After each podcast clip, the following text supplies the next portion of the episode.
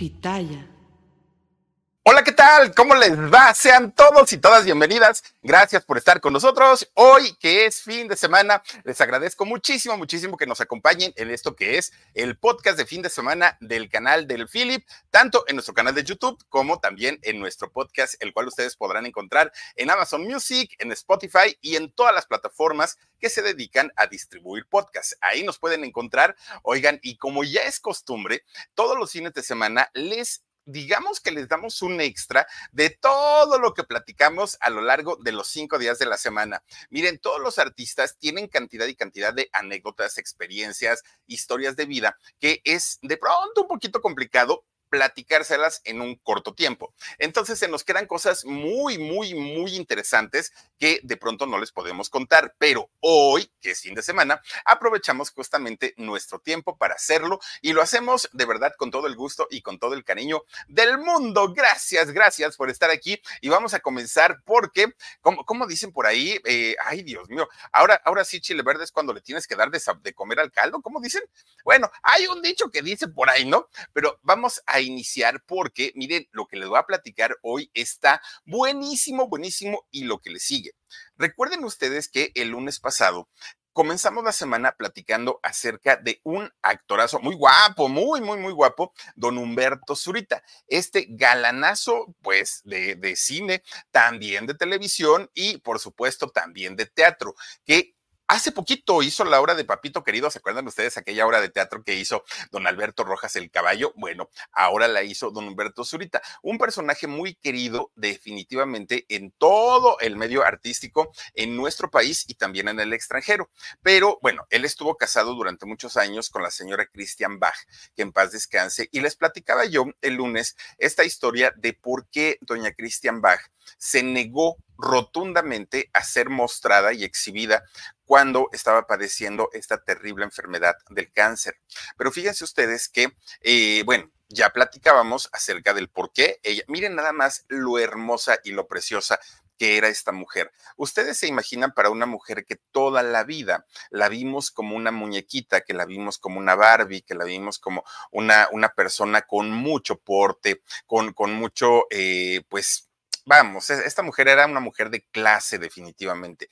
Y de pronto, un día ver sus condiciones totalmente opuestas, por eso es que ella nunca quiso mostrarse así. Doña Christian Bach prefirió dejar en el recuerdo de sus fans esta imagen de una mujer hermosa. Eso lo platicábamos el lunes.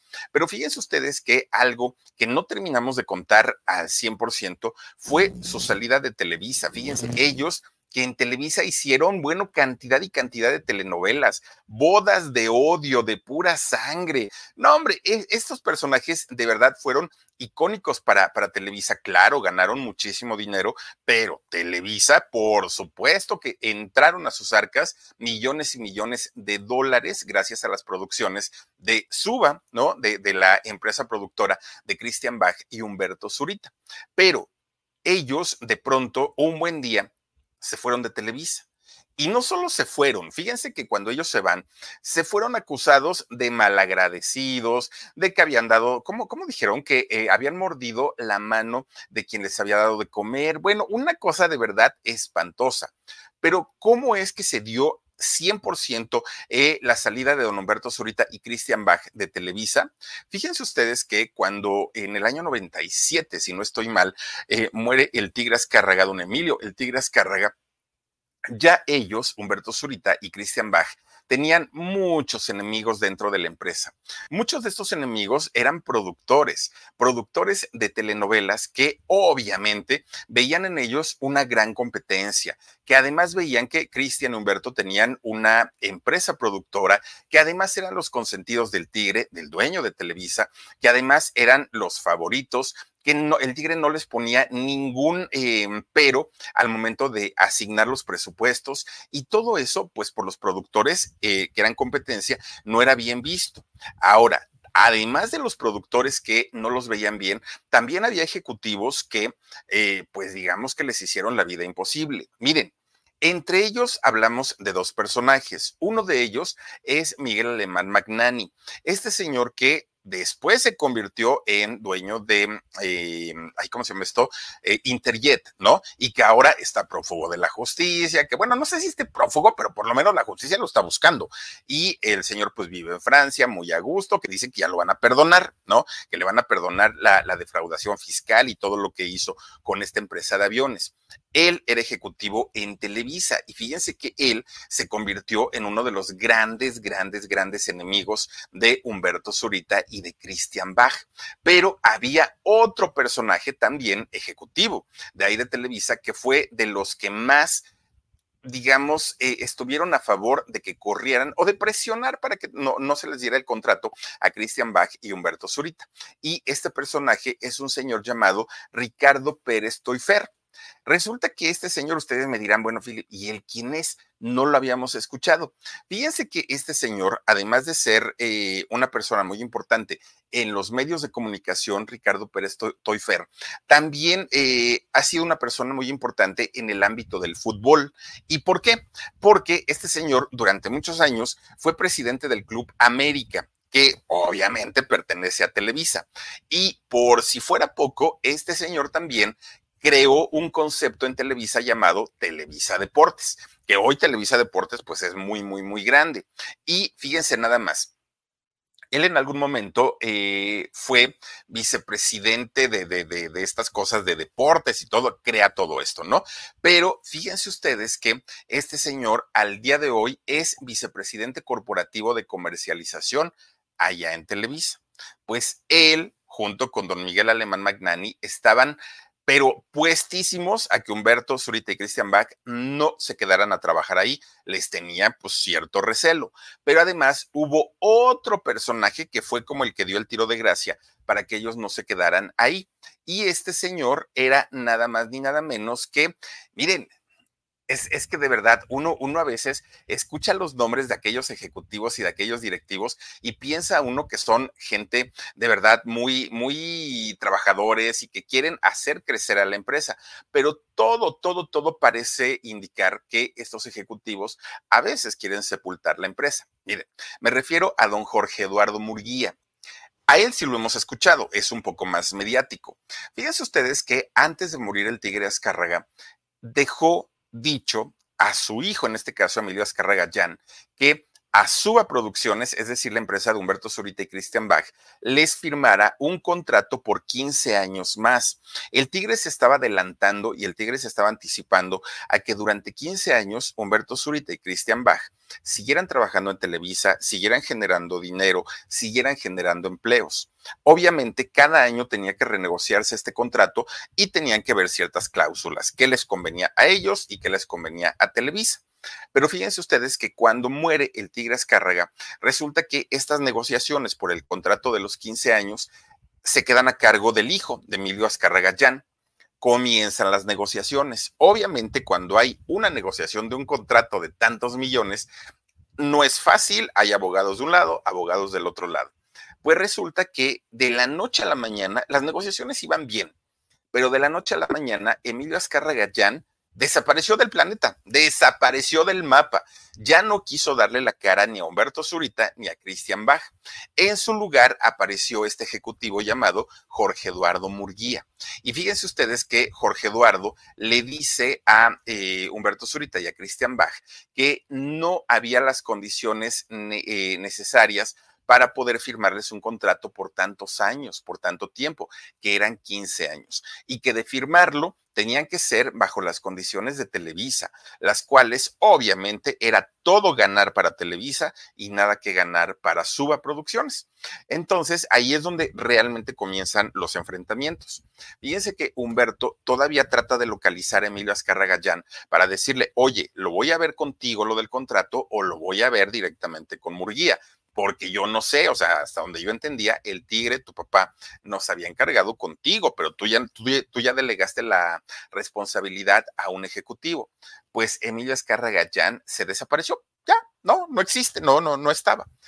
Pues fíjense ustedes que de repente este señor Jorge Eduardo Murguía les dijo, pues miren, el contrato está así, las cláusulas nuevas son estas y ustedes deciden si lo firman o no lo firman. Es decir, se quedan o se van. Así de sencillo. Fíjense que eh, Humberto le dijo que por supuesto que no iba a firmar un contrato en donde ellos no iban a ganar. Mi gente, ¿cómo están? Yo soy Nicola Porchela y quiero invitarlos a que escuches mi nuevo podcast Sin Calzones, en el que con mi amigo Agustín Fernández y nuestros increíbles invitados hablamos de la vida, la fiesta y nuestras mejores anécdotas. Y obviamente todos los detalles que no contamos en ningún otro lugar, solo lo van a tener acá en Sin Calzones. Ven a escucharnos como más nos gusta sin calzones. Ustedes ya saben que nos gusta andar sin calzones por todos lados y a ustedes les gusta vernos sin calzones. Esto todos los jueves en cualquier plataforma donde escuches podcast y en YouTube. Y entonces que iba a darse a la tarea de buscar otras empresas con las cuales ellos pudieran colaborar. Y José Eduardo Murguía les dijo, no les creo. No les creo, ¿por qué? Porque ¿dónde, dónde les van a pagar más que aquí que en Televisa? ¿Dónde? Entonces, pues Humberto Zurita, muy enojado, y Christian Bach se dan la vuelta y se van. Bueno, Jorge Eduardo Murguía es el encargado de darle la noticia a eh, Emilio Azcarragayán de que este elenco de Humberto Zurita y Christian Bach ya no pertenecían a la empresa. Pero fíjense ustedes que además de, de pues haberlos presionado para que ya no estuvieran con ellos, todavía comienzan a esparcir estos rumores, a esparcir estas historias. Se fueron, pero están vetados, pero además son malagradecidos, pero además no quisieron negociar con nosotros. Bueno, o sea, los malos eran Humberto y Cristian. Ellos eran los que habían sido los traidores, fíjense nada más. Bueno, una cosa tremenda, eso sí, también hay que decirlo. Televisa mandó a buscar después a Humberto Zurita para decirle, a ver, a ver, a ver, ya vénganse para acá, vamos a negociar nuevamente y a ver a qué acuerdo llegamos. Pero Humberto Zurita le dijo, no, señor. Yo ya tengo un contrato firmado con Televisión Azteca, voy a comenzar a trabajar con ellos. Muchas gracias y con permiso. No, pues peor tantito. Imagínense la molestia para la, familia Azcárraga, fue tremenda, tremenda. Hoy, afortunadamente, la historia de Humberto Zurita, a pesar de haber eh, tenido que transitar este episodio de su vida con el fallecimiento de su esposa, doña Christian Bach, hoy está tranquilo, vive contento, sigue haciendo teatro, eh, pues cuando él le llega algún proyecto, también hace telenovelas. Él está pasando por un buen momento, Humberto Zurita, después de haber vivido esta tragedia con doña Christian Bach. Pero fíjense nada más cómo de pronto uno pensaría, ay, estos actores andan brincando de, de televisora en televisora, ya aparecen políticos de partido en partido. Pero no, muchas veces, en el caso de ellos, de, del talento de las televisoras, muchas veces pues mientras consideran que son un buen negocio para ellos, los tienen y les dan todo. Pero cuando hay otros intereses de por medio o incluso el consejo de algunos directivos que dicen, no, ya para qué los contratas, no, ya ni son tan buenos. Entonces ya no haya la manera de sacarlos y de votarlos, fíjense nada más. Oigan, pero a veces pasa lo contrario. ¿Por qué? Porque resulta que hay, ay, miren, ahí está con, con sus dos hijos, don Humberto Zurita muy galanes y don Humberto se ve mejor que los hijos, ¿eh? Déjenme les platico. Los chamacos están muy guapetones, sí, pero don Humberto Zurita a sus 70 años se sigue viendo, miren, como un galán maduro, pero bastante, bastante interesante don Humberto Zurita. Oigan, pues como les decía, a veces las empresas hacen todo lo posible por votar a sus talentos o a sus empleados. No siempre, no siempre son talentos, en ocasiones son gente de producción, gente de, del área administrativa, de todos lados, ¿no? Pero resulta que hay ocasiones en las que son los artistas quienes de verdad que se comportan de una manera terrible, terrible. ¿Recuerdan ustedes que platicábamos sobre la historia de Shannon Doherty? Esta eh, chica que la conocimos siendo Brenda Walsh en eh, Beverly Hills 90-210 en los años 90. Muy guapa, la verdad es que miren su, su carita tan tierna de esta muchachita, nos hacía pensar, haya de ser, o sea, en la vida real debe ser una persona tan linda, una persona tan, tan, tan agradable. Y sin embargo, después nos venimos a enterar que en realidad era una chamaca rebelde, caprichosa, exigente, tenía poses de diva, bueno, nadie, nadie, nadie la soportaba. Y aún así, fíjense que parecía, todo parecía indicar que la fama y el éxito los tendría asegurados para el resto de su vida. Pero, pues ahora sí que el, ¿qué podemos decir? Complicado, inestable, difícil carácter para ella, pues fue como su talón de Aquiles, como su piedrita en el zapato. ¿Por qué? Porque a pesar de que ella participó en dos de los proyectos más importantes en la televisión de Estados Unidos, uno, Beverly Hills, y el otro, el de Hechiceras, fíjense ustedes que pues no logró posicionarse como una actriz realmente importante. Y eso por su mal carácter, por su mal genio. Fíjense, una, cosa de verdad terrible. Esta, esta, chica con la que está ahorita en la foto que nos puso Mar, con eh, Jenny, Jenny Grant, se llama ella, Kelly Taylor en la serie de Beverly Hills. Oigan, a jalones de greñas, a jalones de greñas. Ya, ya estamos hablando de violencia, una cosa terrible. Pero fíjense ustedes que ella en el 2015 es cuando le anuncian que tiene cáncer. Y fíjense, un, cáncer de mama, aparte de todo, terrible. Es en este momento cuando eh, Shannon tiene que replantearse toda su existencia, toda su vida y obviamente tiene que cambiar su actitud porque médicamente no podía estar haciendo corajes, no podía estar peleada con, con el mundo y con la vida. Pero fíjense ustedes que ella lo que hace es, no tenía una plataforma como una televisión, una televisora que durante algún tiempo pues fue parte de ella, ¿no? Lo que hizo durante el digamos que la primera etapa de este terrible cáncer es que ella documentó a través de sus redes sociales todo su proceso de, del cáncer, de las eh, de los tratamientos, de las quimioterapias, radioterapias, todo. Y era espantoso porque además de todo, una mujer que es tan vanidosa, de pronto un día se, se rapa el cabello cuando ya se le estaba cayendo por las quimioterapias. Y de verdad que fue una imagen muy triste, muy, muy, muy triste darnos cuenta que una mujer que era tan altiva, que era tan soberbia, en realidad era una chica vulnerable. Pero Ahora, ustedes dirán, a ver, una vez que se entera de que tiene cáncer de mama, sí, seguramente su actitud mejoró, su actitud cambió, pero fíjense que no. Resulta que a ella le dan el, diagnóstico en el 2015. Llega el año 2016 y dijo, pues me tengo que pelear con alguien, ¿con quién será? Y entonces lo que hace es poner una tremenda demanda allá en Estados Unidos a la empresa que se encargaba de sus finanzas, porque ella dijo que no habían eh, ellos pagado su seguro médico del sindicato de actores. Entonces, que al no pagarlo, ella dejó de estar cubierta durante el año 2015 y 2016 en el 2015 a ella la le diagnostican el cáncer. Entonces, no le, el seguro no le cubrió. Y fíjense ustedes que eh, ella, pues obviamente culpaba a, esta empresa que la representaba de que ellos eran los culpables, que no se no pudiera haberse atendido correctamente por no tener un seguro, por no tener disponible dinero suficiente para poder atender esta emergencia se mete un pleito legal tremendo, tremendo, que hasta el día de hoy ella sí dice que sigue peleando. Bueno, súmenle a eso que en el año 2018, de pronto un día, se sale una noticia internacional y es que resulta que en ese año 2018, fíjense que hubo una cantidad tremenda de incendios allá en California, que es donde ella tiene su casa. Y no sé si ustedes recuerdan estas imágenes que eran terribles, en donde la mayoría de la gente salía corriendo porque el fuego estaba avanzando y consumiendo muchas de las casas. Bueno, pues resulta que una de estas casas que fue alcanzada y arrasada por el incendio fue justamente la de Shannon.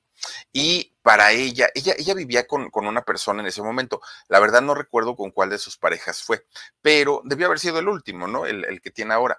Pero fíjense ustedes que el que le engañó, por cierto. Bueno, pues resulta que ella, mientras estaba la emergencia de los incendios, se va a vivir con unos de sus amigos, ¿no? Pide posada, llega ella y su marido y ahí se quedaron.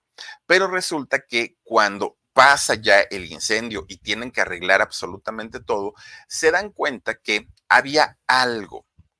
Tenían que arreglar todo, todo, el asunto de los seguros, todo, todo, todo, todo. Pero resulta que, pues, la empresa de seguros le dijo, a ver, mira, sí te vamos a pagar, pero es que tú quieres que te paguemos tus antigüedades, tus obras de arte, tus detallitos, los tapetes, los trapeadores. O sea, eso no lo podemos hacer. Entonces Shannon se eh, enoja mucho y se va a un juicio. Se va a un juicio nuevamente con ellos y fíjense que este juicio eh, era, iba tan fuerte e iba tan en serio, pero la aseguradora sí le pagó una parte, pero ella no estaba de acuerdo. Entonces tuvieron que llegar a un acuerdo extrajudicial en el 2019, en donde la aseguradora le dijo, mira, esto es lo más que te podemos dar, lo tomas o lo dejas. Mi gente, ¿cómo están? Yo soy Nicola Porchela y quiero invitarlos a que escuches mi nuevo podcast Sin Calzones, en el que con mi amigo Agustín Fernández y nuestros increíbles invitados hablamos de la vida, la fiesta y nuestras mejores anécdotas. Y obviamente todos los detalles que no contamos en ningún otro lugar, solo lo van a tener acá en Sin Calzones. Ven a escucharnos como más nos gusta estar sin calzones. Ustedes ya saben que nos gusta andar sin calzones por todos lados y a ustedes les gusta vernos sin calzones. Esto todos los jueves en cualquier plataforma donde escuches podcast y en YouTube. Todavía le dijeron en la aseguradora, mira Shannon, lamentamos profundamente que vivas una situación tan lamentable con tu salud, eso nos duele, pero nosotros no tenemos nada que ver con esa desgracia. Ahora, lo que sí está, lo, que sí nos corresponde es ayudarte y apoyarte con el tema de, la, de los pagos por mm, los este, desastres que ocasiona el incendio en tu casa. Pero ya te lo pagamos, ya nosotros ya, ya, ahora sí que ya cumplimos con la parte legal, nosotros ya no tenemos nada que ver. Y obviamente eh, Shannon pues también quedó muy molesta porque dijo, pues es que no me pagaron lo que tenía que ser, porque yo tenía una vajilla de no sé qué y porque yo tenía unos cubiertos de no sé cuánto y donde quedaron y bueno, quería que le pagaran todo, absolutamente todo. Ya era tiempo y era momento como para decir, a ver, Shannon, ah, las cosas materiales, ¿qué importan? Ya esas cosas como sea van y vienen. Qué bueno que te pagaron parte de lo de tu casa. Habrá personas que no estaban aseguradas y pues igual ni les pagaron nada. Qué bueno que a ella sí pero seguir metida en pleitos y en pleitos y en pleitos y en pleitos. Pero fíjense que no nada más ella. Hay personas que estuvieron y fueron parte de su entorno y que salieron igualitas, igualitas. Miren, ¿se acuerdan ustedes de este señor llamado Harvey Weinstein? Este señor puerco, cochino, cerdo, marrano, asqueroso de, Hollywood, que al día de hoy está en la cárcel, está ahí metido por acoso, por abuso, tanto de poder, pero también por, por abuso sexual. Bueno, pues resulta que por ahí del año 2017 sale el movimiento Me Too este movimiento que se genera cuando varias chicas eh, empiezan a publicar que habían sido objeto. Miren, ahí está el viejo este. No, si ahorita ya con bastón, ya pobrecito, hay que tenerle este, lástima al señor, pero bien que hizo sus porquerías, el viejo. Bueno, pues resulta que, fíjense que cuando empieza en el 2017 este eh, movimiento del Me Too, resulta que dos chicas que fueron de las que iniciaron todo este movimiento habían sido compañeras de trabajo de Shannon. Fíjense que ellas, Shannon Duerty, ¿no? Fíjense que ellas eh, trabajaron, miren, una, una, de ellas fue eh, Alisa Milano. Alisa Milano fue su compañera en la serie de Hechiceras. Con ella también tuvo tremendos pleitos, tremendos pleitos, ¿no? Y otra de ellas fue Rose McCogan. Resulta que Rose Ross eh, McCogan, eh, fue quien la suplió cuando la sacaron de hechiceras. ¿No? Estas dos chicas, fíjense que eh, fueron quienes acusaron de las primeritas que acusaron a Harvey Weinstein. Y ustedes dirán, qué buena onda, que entre víctimas por lo menos se apoyaron, entre víctimas se entendieron. Pues no, Alisa Milano y Rose McCowan, fíjense nada más que también están, hasta el día de hoy, ¿eh? están peleadísimas, peleadísimas, porque resulta que Alisa apoyó a la esposa de Harvey. Entonces dijo, no, pues es que el marrano es el marido, ella, la esposa, no tiene nada que ver. Y entonces Rose dijo, pero ¿qué te pasa? Porque apoyas a alguien que viene directamente del abusador y se están dando con todo, con todo, con todo. Una cosa en donde uno dice, oiga, no se supone que este movimiento las tenía que haber unido, tenían que, eh, pues ahora sí que llevarse bien y todo, pues no, resulta que lejos de eso, pues al día de hoy no se llevan para nada, para nada bien. En fin, pues digo, nada más eso es como, como una referencia de la gente que ha estado cercana también a Shannon Doherty. Y fíjense que eh, independientemente al carácter, independientemente a lo que esta mujer ha padecido a lo largo de su vida, creo yo que nadie se merece no tener un, un destino como el que tiene Shannon al día de hoy y, y tendrá un carácter tremendo y todo lo que quieran, pero nadie merece un final así de terrible. Así es que lo único que podemos decir desde aquí es, los milagros existen y yo estoy consciente de ello. Los milagros existen y miren en una de esas y pues puede, puede haber algo que la pueda ayudar, pero de otra manera su final está muy, muy cantado, muy anunciado y ojalá no sea tan, tan terrible como pareciera que va a ser. En fin, oigan, pues miren, pasamos ahora sí que de, los pleitos, tanto de don Humberto, Zurita, Christian Bach y eh, Shannon Duerty, a un señor que los pleitos son por otra cosa. Un señor romántico, dicen. Mujeriego, sí, ¿no? Y él mismo lo ha aceptado. Pero además, un galanazo de los años 90, pero galanazo, perdón, galanazo varonil y buen intérprete, sí, sí, hace buen trabajo Jorge Salinas como caramba, no. El problema con él es su carácter horrible y explosivo que tiene. Y este carácter que tiene Jorge Salinas le ha acarreado una cantidad de problemas bárbaros, bárbaros. Y la mayoría de esos problemas que tiene son relacionados a sus infidelidades, la gran mayoría. Y obviamente comienza a decir a la prensa, usted ustedes tienen la culpa de que yo me ponga así porque son repreguntones. Oiga, señor, usted es figura pública y si no quiere que le cuestionen de nada, pues mire, pórtese bien, porque bien que anda poniendo el cuerno con medio mundo y ya luego se viene a hacer el ofendido porque la prensa le pregunta. Bueno, pues fíjense ustedes que hablando de una de las infidelidades que, cometió Jorge Salinas cuando estaba casado con eh, esta chica Fátima Boyo, esta peruana, pues resulta que se lo bajó la amiga, ¿no? Andrea Noli, esta chica que estaba en las Tropicosas y que después eh, se pasó a ser actriz de TV Azteca. Resulta que cuando eh, Andrea Noli comienza esta relación extramarital con Jorge Salinas, y que además Andrea Noli era amiga de, Fátima Boyo, bueno, pues resulta que muy al principio, Andrea Noli comenzó a burlarse Andrea Noli comenzó a decir, eh, pues sí, sí ando con él y cuál es el problema, y pues ya tuve una niña, pues ya qué le hacemos, pues ya, como, como con un cinismo, ¿saben? Una cosa es decir, pues sí, ¿no? Pues soy la amante, este sí, tengo una hija, pues lo siento, pues es que las cosas sucedieron, se dieron, este, yo no lo quería, pero pues así, así pasaron. No, ella, miren, hasta como, como con orgullo lo decía. Sí, media cinicona, la verdad es que sí. Pero fíjense ustedes que hace algún tiempo, y me refiero a hace poco tiempo, pues públicamente se disculpó con Fátima Bollo. Digo, ya Jorge Salinas, mm, bueno, años de no estar con Fátima Bollo, pero se disculpó Andrea Noli. Fíjense que ella encontró una, una solución muy fácil para disculparse. ¿Saben qué dijo?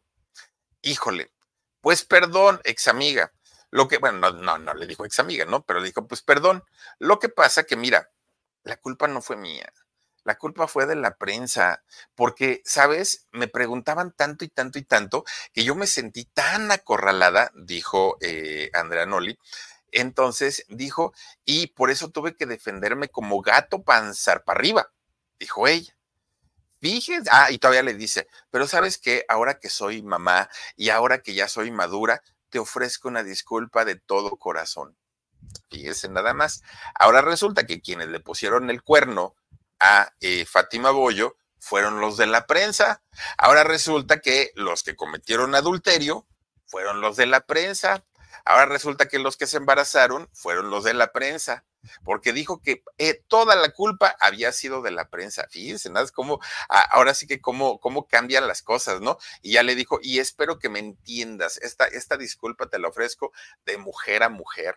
No, pues claro, se agarraron a sus mensos, ¿no? Y entonces dijeron, pues los de la prensa nos echaron a pelear, amiga, pero sigamos siendo tan amigas como siempre. Fíjese, nada más, no, no, no, no, una cosa de no creerse. Y Jorge Salinas, por su lado, calladito, eh, miren, sin decir nada, sigue todavía de picaflor. Oigan, pero también algo de lo que platicábamos es que Jorge Salinas se asoció con eh, Sergio Mayer este señor, que hicieron el espectáculo de Solo para Mujeres, la primera versión, la que sí tuvo éxito, ¿no? Donde estaba Casasola, donde estaba eh, Javier Ortiz, donde estaba eh, Latin Lover, uy, bueno, en esa, en esa primera etapa. Fíjense ustedes que les platicaba yo el día que hablamos de la historia de Jorge Salinas, que había ocurrido un accidente que Jorge Salinas no estaba en México, él estaba en Miami, estaba arreglando unos asuntos por em, la paternidad de su hija que había tenido con Adriana Cataño. Bueno, en México, eh, Sergio Mayer lo que hace es pedirle a sus motociclistas, bueno, no a sus motociclistas, pedirle a su elenco de Solo para Mujeres que grabaran un video promocional para ponerlo en la pantalla del Teatro Metropolitan al momento del inicio del espectáculo. Y les preguntó que si sabían manejar moto y todos dijeron que sí. Ah, bueno, vámonos al periférico y ahí vamos tomando este, los videos, ¿no? Perfecto. Mi gente, ¿cómo están? Yo soy Nicola Porchela y quiero invitarlos a que escuches mi nuevo podcast Sin Calzones, en el que con mi amigo Agustín Fernández y nuestros increíbles invitados hablamos de la vida, la fiesta y nuestras mejores anécdotas. Y obviamente todos los detalles que no contamos en ningún otro lugar, solo lo van a tener acá en Sin Calzones. Ven a escucharnos como más nos gusta estar sin calzones. Ustedes ya saben que nos gusta andar sin calzones por todos lados y a ustedes les gusta vernos sin calzones. Esto todos los jueves en cualquier plataforma donde escuches podcast y en YouTube. Es el momento en el que uno de los, eh, ay Omar, uno de los, ahí nomás faltó el Philip. No, pues sí, sí, sí le hago, ¿eh? Sí le hago. Oigan, pues, imagínense al Philip bailando el meneito ahí entre todos ellos. No, pues yo creo que también me hubiera ido re bien. Fíjense ustedes que cuando estaban haciendo este video, es eh, cuando un automóvil arrolla a varios, a varios. No fue solamente a Edgar Ponce. Edgar Ponce pierde la vida. Él murió, tenía 30 años, pero de hecho este conductor que iba ebrio pasó a arrollar a varios, a varios de los que estaban ahí. Este, el nombre de este personaje que arrolló al elenco de Solo para Mujeres es Luis Pascasio. Fíjense que eh, Luis Pascasio, que además iba en estado de ebriedad, fue acusado por homicidio imprudencial. Miren, ahí está este Edgar, bien, bien jovencito, este muchacho. Bueno, pues este señor Pascasio es acusado por homicidio imprudencial por la muerte de este muchacho, Edgar Ponce. Pero ¿qué creen? No, si la justicia de que existe, existe. Este señor Pascasio, a pesar de ser declarado culpable y de ir en estado de ebriedad, conduciendo en estado de ebriedad, nunca pisó la cárcel, nunca. Fíjense que el juez le impuso una multa de 300 mil pesos. Estamos hablando de hace 19 años, eh, de 300 mil pesos. Con eso pudo llevar su proceso en libertad. Según, según las leyes de nuestro país, dicen que el señor terminó su proceso todo completito y que hoy no le debe nada a la sociedad. De hecho, este señor Pascasio eh, trabaja como gerente de riesgo y cumplimiento informativo en CIE, que CIE es una de las filiales de, de OCESA. Fíjense nada más. Puede sonar muy injusto el decir, a ver, ¿por qué este señor Pascasio, cuando mató a una persona en estado de ebriedad, le, aventó el carro a, estos muchachos y solamente murió uno, pero podemos hablar que muchos quedaron raspados, que muchos quedaron golpeados en el pavimento y este señor salió libre, ¿no? Ya no tiene problema, él está feliz de la vida. Y uno dice, qué injusto, qué injusto que haya sucedido así, que siga con su vida, qué bueno, pero qué injusto que las leyes hayan sido tan suavecitas para él en ese caso. Pero ¿qué creen? El que era el dueño del espectáculo, el que contrató a los motociclistas, el que no pidió permiso para eh, poder hacer estos, eh, estos videos, que si este señor hubiera ido a solicitar un permiso a la delegación correspondiente, la delegación está en la obligación de brindarles un equipo de protección de patrullas, van cerrando la, la avenida. Claro que les cobran, por eso no lo hizo. Y entonces Sergio Mayer, como responsable en ese momento, debió haber pagado también, tenía una responsabilidad. Y por lo menos ese señor Pascasio pagó 300 mil pesos y llevó un proceso de no sé cuántos años que terminó finalmente, lo dejaron ya sin, sin ningún problema y hoy vive una vida relajada. Pero en el caso de Sergio Mayer, ¿qué pasó? ¿Qué le hicieron? El señor Sergio Mayer es muy bueno para juzgar, para criticar, para meterse hablar de todo. El señor habla de todo, de todo, de todo. Pero ya se le olvidó lo que ocurrió hace 19 años por su culpa, porque el señor contrató a estos muchachos. Él era encargado. Y él, miren, como siempre, me lavo las manos y ahí no pasó, no, no pasó nada. Ahora, Jorge Salinas, claro que era su socio, pero al estar fuera de, del país, él de alguna manera no tuvo nada que ver porque el que tomó la decisión para llevar a estos motociclistas a rodar por allá por el periférico sur, pues fue Sergio Mayer. Y Sergio Mayer hoy no habla del tema. Hoy dice que eso pues ya es pasado. Hoy, ¿para qué vamos a revivir esas historias? Fíjense nada más donde nos conviene y donde no, se mete aunque no lo llamen, porque eso sí tiene. Ay, Dios mío, de verdad que hablar de estas cosas sí es bastante, bastante difícil. Oigan, para tratar de relajarnos un poquito, porque hasta la boca se me seca, se los juro que sí. Vámonos hasta los años 20, a los años 30, a los años 40, cuando una de las máximas divas del cine internacional, especialmente de allá de Hollywood, y, y, del cine mudo y del cine sonoro, doña Greta Garbo, fíjense nada más, una mujer que empezó muy jovencita su carrera y la terminó también muy jovencita. De hecho, doña Greta Garbo se retiró del cine a los 36 años. Fíjense que eh, fue muy exitosa la carrera de Doña Greta, muy, muy, muy, muy exitosa en lo profesional, pero en lo emocional y en lo sentimental, todas las relaciones de doña Greta Garbo fueron relaciones fallidas. Y miren que doña Greta Garbo tuvo relaciones con hombres, con mujeres y fue poliamorosa doña Greta Garbo. Recuerden ustedes que les comentaba yo de una relación que tuvo con un matrimonio y que a final de cuentas se quedó con el señor y luego con la señora ya salió de pleito. Bueno, pero desafortunadamente ninguno de los romances de doña Greta Garbo, incluido el que tuvo con doña Dolores del Río, nuestra gran diva mexicana, ninguno de esos romances fueron duraderos. Y los que sí fueron duraderos fueron romances que ella decidió tener a través de cartas. Fíjense que ella sí se escribía y en las cartas se leía a una Greta Garbo muy liberal, muy, muy, muy liberal. Pero la realidad de doña Greta Garbo es que ocultaba una personalidad solitaria, sombría, insegura, una mujer bastante, bastante triste, a pesar de haber llevado una vida bastante, bastante liberal, pues no era su, su, realidad, como muchas de las divas de aquellos años, muchas de las divas que terminaron quitándose la vida, en donde la belleza no les fue suficiente, el dinero, los hombres, las mujeres, no les era suficiente y a final de cuentas terminaron quitándose la vida. Pero bueno, pues ahí está la vida de doña Greta Garbo. Y ya solamente para terminar, oigan, ¿qué tal con la historia de el maestro Longaniza? No, hombre, miren, de verdad que uno de los profesores más queridos y que cada 15 de mayo yo creo que le tendríamos que celebrar a don Rubén Aguirre, porque sin ser profesor, se ganó el mote del maestro. Yo creo que todos hubiéramos querido tener de maestro a eh, don Rubén Aguirre. Este señor, no, no, no, oigan, grandote, 1,96 de estatura, fíjense nada más. Un, eh, un hombre que, por cierto, fíjense que dicen, dicen que su familia es muy celosa cuando se habla de él.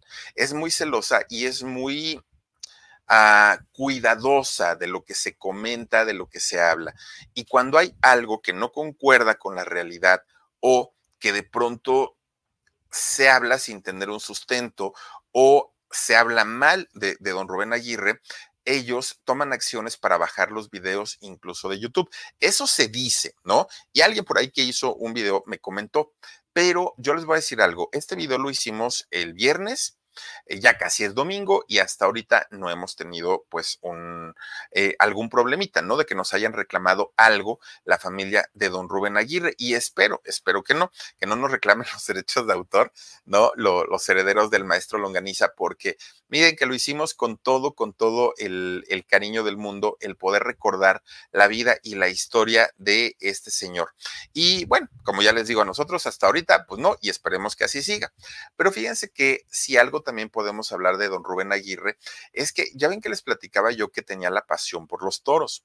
A él le hubiera encantado ser torero, pero su altura no le ayudó porque no podía moverse con la agilidad que se puede mover un muchachito, a lo mejor de unos 70, delgado, pues es otro tipo de agilidad. Ellos más corpulentos les costaba mucho, mucho trabajo. Pero fíjense que otra de sus pasiones que tenía don Rubén Aguirre era el teatro. De hecho, don Rubén Aguirre, cuando estaba jovencito y llegó a vivir en una pensión, la hija de la dueña de, de la pensión estudiaba teatro. Y entonces un día a esta muchacha le ponen de tarea que tenía que hacer el papel de una española en una obra de teatro. Y resulta que en esta obra de teatro, pues eh, había varios personajes y esta chica iba a ser la española. Cuando, cuando esta chica se entera que ahí estaba hospedado Rubén Aguirre, que no era famoso, estamos hablando de la época en la que pues, Rubén era pues, estudiante. Resulta que Rubén le dijo, no te preocupes, yo te ayudo. Recordemos que él fue locutor, don Rubén Aguirre. Entonces le dijo, yo te ayudo. Y le empezó a, cambiar, bueno, a enseñar él, em, este, eh, ¿cómo se llama? Más se me fue el este, ay Dios mío, el acento español, ¿por qué se me olvida? Eh, le, le, empecé a enseñar el acento español y fíjense ustedes que a esta chica le fue tan bien que la obra de teatro de su escuela ganó un segundo lugar en, en, un concurso en donde estaba auspiciado por Bellas Artes. Fíjense, nada más, Bellas Artes auspició este, esta obra de teatro y ellos ganaron el segundo lugar gracias a que Rubén Aguirre colaboró. Mi gente, ¿cómo están? Yo soy Nicola Porchela y quiero invitarlos a que escuches mi nuevo podcast Sin Calzones, en el que con mi amigo Agustín Fernández y nuestros increíbles invitados hablamos de la vida, la fiesta y nuestras mejores anécdotas. Y obviamente todos los detalles que no contamos en ningún otro lugar, solo lo van a tener acá en Sin Calzones.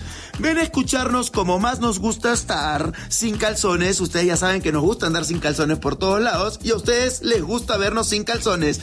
Esto todos los jueves en cualquier plataforma donde escuches podcast y en YouTube. Cuando el maestro, el director de la escuela se entera que este muchacho, Rubén Aguirre, había ayudado a esta chica a hablar así, lo invitó para que él dirigiera las obras de teatro de la escuela.